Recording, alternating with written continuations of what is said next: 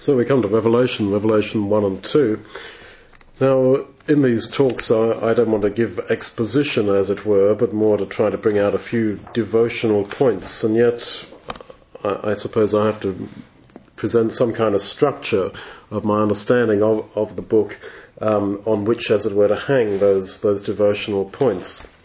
Well, it's quite clear, especially from Revelation chapter 6, that this book is absolutely full of connection back to the Olivet prophecy. Um, you see this, uh, as I say, particularly clearly um, when you come to, to the seals, etc., in Revelation 6 uh, uh, and 7. You can uh, look at my, my stuff and, and see the, the list of all those connections, and I don't really want to go through them now. My point is that Revelation is an extension of the Olivet prophecy in more detail. But what was the Olivet prophecy about? Well, its initial application was very clearly to the destruction of the temple in AD, AD 70.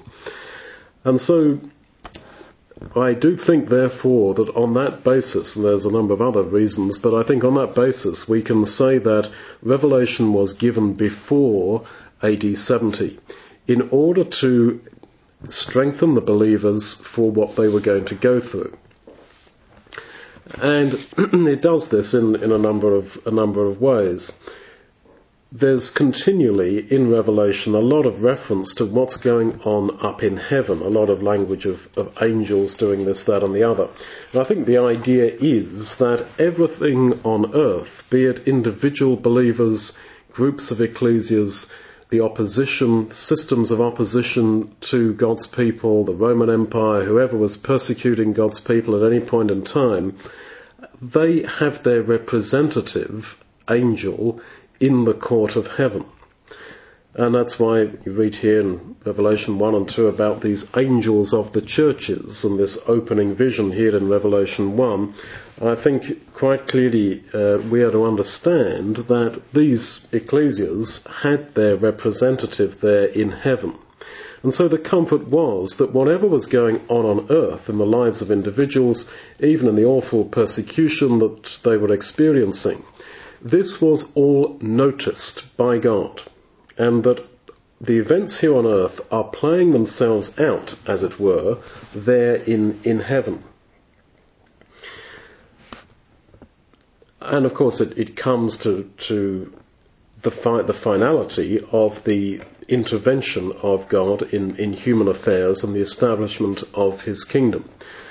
Now, of course, this didn't happen in AD 70 the book seems to imply that when the system that was persecuting the believers in the first century, which was Rome and also the uh, the Jewish temple system, when that was destroyed, then the kingdom of God would come. But that didn't happen. So I think this is the same as what you've got in the Olivet prophecy. That yes, it is applicable to the destruction of the temple in AD 70, but quite clearly that prophecy has been deferred and possibly been reapplied in its application to the last days, to the time of the actual coming of Christ.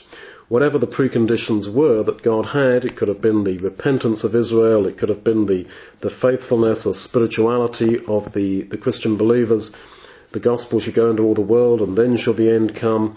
But whatever those preconditions were in God's purpose, they were not met. And therefore there was this uh, delay. And I think you see that all through the Bible, really. I mean, Jonah and Nineveh is a classic example. In 40 days, Nineveh will be destroyed, but it was not because they repented. So there is this sort of open-endedness to God's plan and, and purpose. But of course, he that shall come will come in the final analysis. And so the book of Revelation is written, and he, here is where we can get comfort. It's written for the strengthening and encouragement of, of believers, of those who are going through uh, whatever they are going through at the hands of persecuting systems, to see that this too shall pass and that in the end God has a purpose, and that even if we can't quite understand all these visions, etc., the point is that there is a movement of purpose onwards that will be resolved finally in, in the return of, of Jesus to the earth. And I think some of the difficulties that we have in understanding the, uh, the prophecies are because actually the final sequence of events or the final nature of events leading up to the Lord's return and immediately around the time of his return, they are to some degree fluid and open-ended because there are all kinds of different possible preconditions that have to be met and if they are met then uh, sequence A happens, if some of them are met but not others then another sequence happens, uh, etc. And that is why any attempt to work out a definitive chronology of latter day events, I think, is, is doomed to failure. And this raises the whole question of the purpose of prophecy. Jesus said in relation to prophecy about his own death, a prediction, if you like, about his own death and the events around that, that I'm telling you this so that when it comes to pass you may believe. In other words, prophecy is not intended uh, to kind of help people in that sense ahead of the event so that we can say, aha, now I knew this was happening. Yes, I knew this was going to happen because it's written in the Bible and I happen to understand it correctly. I don't think that has uh, very often happened. And the point is that we who go through the final events immediately prior to the Lord's return will see Revelation just opening up in front of our eyes. It will all be absolutely obvious. So, yes, I am suggesting that we have got here ultimately an outline of the final three and a half years or so before the return of Christ, the time of, of tribulation, which is spoken of uh, in, in various parts of, of the scriptures. In the same way as the initial intention, I think, was that this described the three and a half years immediately prior to AD 70, to the actual destruction of the temple, when there was that time of trouble in, in Judea, which could have been resolved in the return of Christ but it was not because certain preconditions were not met. Many years ago, I was no more than a teenager. Brother Jim Broughton, who's been asleep many years, said to me uh, in his uh, later life, he said, Duncan, the, the key to understanding Revelation is to understand its structure. And that echoed in my mind for many years. And I'm grateful to Jim for putting me on the uh, on the right track. I, I think on the right track here. His point was that if you go through Revelation, there's so many allusions to the Jewish feasts. And reading Paul Wyns's book on Revelation, which is online uh, for free, I believe, um, he, he figures the same thing out, that there's continual references and allusions to the various uh, three main Jewish feasts of Passover, of Tabernacles, and, uh, and Pentecost. And if you go through the, the book with those allusions in mind, you can see that actually we have a number of cycles of those feasts. All up, you you would have almost a chronological explanation, uh, uh, outline, let's say, of three and a half years. So this could have been the situation in AD 70, in the run up from AD 66 to, to 70. Now, it's been pointed out that reading Josephus, and particularly his, his book, The Wars of the Jews, um, a lot of the descriptions here, in particularly Revelation 6 to 9, of the situation uh, in Judea at that time are described almost in the same words as what you've got here in, in Revelation 6 to 9. So clearly this started to have a literal fulfillment in the first century. But, as I say, Jesus did not come when the uh, Jewish system that was persecuting the early Christians uh, crumbled and neither did the power of Rome, I think, finish in the way that, in the dramatic way that the later chapters of Revelation suggest it would. That's not to mean that Bible prophecy didn't come true. It's simply that the whole thing was deferred until our last days. And all these different elements, such as the, the persecuting power of God's people, these must have some other interpretation. But I believe that the book is, in its essence, still to be fulfilled in its future sense. When, in the final time of tribulation before the Lord returns. Now you may say, well, so you're saying that Jesus isn't coming back right now. We are to live our lives as if we expect his return imminently. That is almost part of the gospel. That we are to live as if we expect him to come back. But I don't think that because we expect him to come back and want him to come back immediately, that that should mean that we are somehow uh, dishonest intellectually in our interpretation of prophecy. In other words, forcing world events into what we perceive to be prophecies of the last days. That has been done, particularly in our community, for many years, for, for you know, hundreds of years, uh, in a sense, people have been trying to do this. And all the time, people say, yes, so therefore that means the Lord is coming right now. Certainly, you know, any year now, any moment now. And it doesn't happen because they're going about it the wrong way. They're trying to force those world events into some kind of predictive scheme, as if Book of Revelation, for example, or any Bible prophecy is there outlining a series of, of events that's got to happen, and now, whoa, it's all happened, so therefore Jesus is going to come back right now. Now, in all honesty, I cannot say that I see the world situation as of right now uh, fulfilling the whole scenario as I perceive it in, in Revelation. Uh, I say that quite openly and, and up front. And when these things really begin to happen, then then the prophecy will speak. And Daniel talks about that, that at the time of the end there will be a great upsurge in understanding. And I think that that is specifically in the final tribulation, in these final three and a half years. Now, that's my outline understanding then of the, uh, of the book. But then we're here in Revelation 1 and 2, and we've got these letters, seven letters that are written to seven churches. And yet clearly they connect with the rest of the book in the sense that the themes of persecution, of faithfulness, the promised blessing of the faithful, this kind of language continues throughout the rest of the book. So then we are asked we who live in the latter day period are, I think, asked to see ourselves in these seven churches, seven being a number of uh, completeness. It's as if this is kind of the, the body of Christ.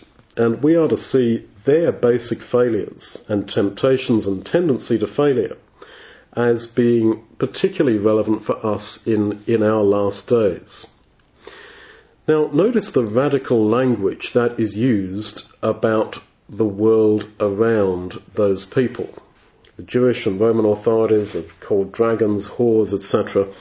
Um, this was all radical language, and it's been pointed out the book of Revelation was uh, would, would have been illegal, really, uh, an illegal book in the first century because it was so critical of the the cult of the, the emperor. And in fact, the whole New Testament is rather like that. If you just uh, turn back a page to, to Jude, verse 25, where Jude says, it talks about our Lord and only Saviour, Jesus. Well, we might read that quite painlessly, but the Caesars were called Saviour. That's how Josephus uh, addressed Vespasian as our only Saviour. Caesar is Lord. That was the cry of the Roman Empire. And uh, to refuse to do that, to accept Caesar as Lord, was punishable by, by death. So when Jude 25 says, But to us there is but one Lord, Jesus, and one Saviour, he's getting at the imperial uh, cult very clearly. And this made Christianity a, a radical and, and dangerous group of people to belong to. And so, although we might consider that we are so lucky that we don't have to live in that situation, at least in many, many countries, in reality, that is how the world is. That actually the call to be truly in Christ and not of this world is equally radical. later on in Revelation, we're going to read that the capital of the beast system, which was Rome, is uh, spoken of as being in the wilderness, whereas in the eyes of uh, first century Roman citizens, Rome was perceived as the centre of a great cosmopolitan uh, kind of metropolis. And Rome is, of course, called a, a whore. This is absolutely radical. And the whole prophecy is given, chapter 1, verse 10. He says, I was in spirit on the Lord's day.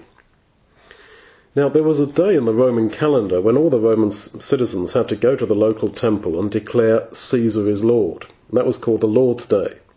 So on that very day, when John was supposed to be worshipping Caesar as Lord, he's giving a vision of how basically Caesar is not in fact Lord at all. And this, as I say, is the radical call that, that we have. The other thing is that Jesus is especially identified with his people. We've made him our Lord and he responds to that. So when John hears the voice of Jesus and turns to look at him, we're sort of led, this is uh, verse 12 of chapter 1, we're sort of expecting, in a sense, to, to, to see him see Jesus. He turns to see the voice that spoke to me, but having turned, I saw seven golden candlesticks, the symbol of the churches and in the midst of them there was the Son of Man.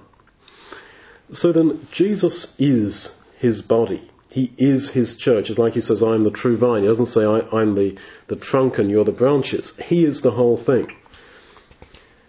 And he therefore is especially manifest in, in us. And notice also the great theme of judgment in Revelation, that Jesus appears as the judge of the seven ecclesias, verse 14 of chapter 1, right there and then. There's this vision of him there with uh, hair white as white wool, white as snow, eyes as a flame of fire, feet like unto burnished brass, uh, etc. Voice as the voice of a multitude. This is very much Daniel 7 and Daniel 10 about the final judgment, the day of judgment. And yet it's being applied here to the first century, to how Jesus is right now our judge. And we need to remember that, that it's not as if God's looking the other way, and when Jesus comes back, oh yeah, Duncan, yeah, Duncan, Heaster, yeah, right, and they sort of open the book and have a look and weigh it all up. No, we are standing right now before his judgment. So then, there's elements in all the experience of these seven churches which is relevant to, to us as the last generation, or people living also at the end of an era, which I think we, we can safely say we, we are. Just one thing, Revelation 2 verse 4, he says, I have something somewhat against you because you've left your first love or agape. Now these people in Ephesus were throwing out those that are evil, branding them as liars, uh, and for my name's sake you have laboured. But I have somewhat against you because you've left your first agape, your first love. Now in fact Jesus is described as having somewhat against six of these seven ecclesias he had somewhat against one ecclesia because they allowed prostitution, believe it or not, to go on within the ecclesia. But the same uh, rubric is used here about the letter, uh, in this letter to the Ephesians, that I have somewhat against you because you left your first agape. In other words, to lack true love, the agape love, you know, as I have loved you, that is as bad as allowing prostitution to go on in the ecclesia. Now, Jesus also says elsewhere that the love of many in the last days shall become cold, and Paul talks about this to the Thessalonians. That there would be a lack of love. Jesus talks about beating the fellow servant just before he returns. And we live, uh, as Paul says in Timothy, that we, we're going to be living in a world in the last days when what he calls natural affection has gone out of the window when true love is really rare, and who doubts that we are exactly living in that situation? Another um, thought that uh, th- that I'd like to, to share with you, uh, just from here in Revelation uh, 2, verse 10. about the open-ended nature of God's purpose. He says, uh, I'm reading here from the RV, uh, RV margin, uh, that the devil is going to throw some of you into prison, that, that you may be tried. You may have tribulation ten days. It's as if this is a, a possibility. The whole thing about will we suffer in the last days or not is to some degree again open-ended because it depends to what degree we have spiritually matured. Because if we are the last generation who's going to meet Jesus and will be the only generation that never dies, then it follows that we are going to have to be especially prepared for his coming. And that's why there will be this tribulation, I think, in the last days. But for those who have, as it were, matured anyway, there is the implication that they may not have to go through it. See Revelation 3 verse 10, because you kept the word of my patience, I will also keep you from the hour of trial, that hour which is to come upon the whole world, to try them that dwell upon the earth, to uh, test them that dwell upon the earth. So there's a possibility that this may not have to happen for us. And you bring Isaiah 26 into play. Come, my people, uh, enter into your chambers for a little time until the indignation is overpast, as if there is going to be some uh, preservation of God's people from this time of tribulation. But it, it, all depends if we keep the word of his patience. That's why Revelation 2 verse 10, you may have tribulation. 10 days. There is this open-endedness to the whole thing. And so, what are we to, to make of this really in the context of the breaking of bread, in the context of our recollection of the Lord's suffering? Well, the suffering of Jesus on the cross is another theme that you get running through the whole book. The Lamb as it had been slain. They overcame him by the blood of the Lamb. All the time, these suffering people, in the brethren and sisters, in the run up to AD 70, were being asked by this vision to focus themselves, no matter what was going on around them, persecution by the Jews, by the Romans, etc., uh, being told if you don't call Caesar Lord, if you say that Jesus is your only Lord and Saviour, you are to the death.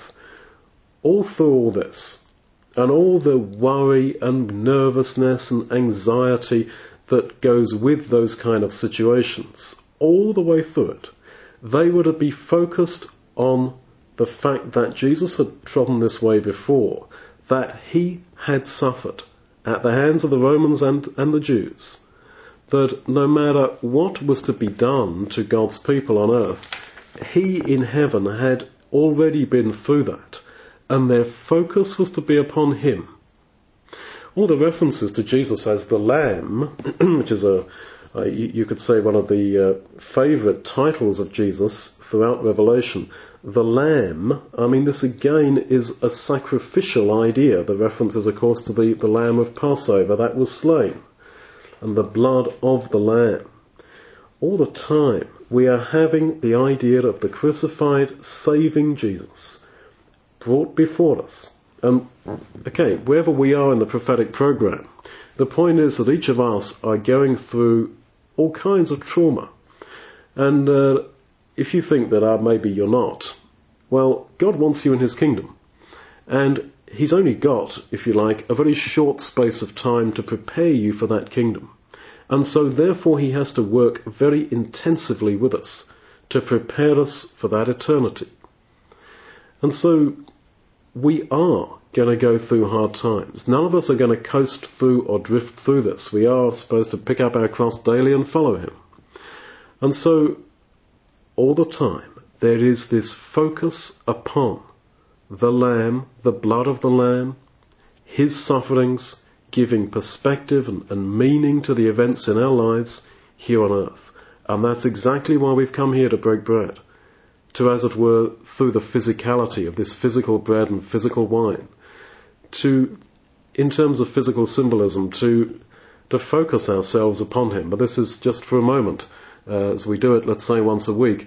But the essence, of course, is to live a life focused upon Him, who is now in heaven, the Lamb that had been slain, who is now in heaven, who really walked this way before.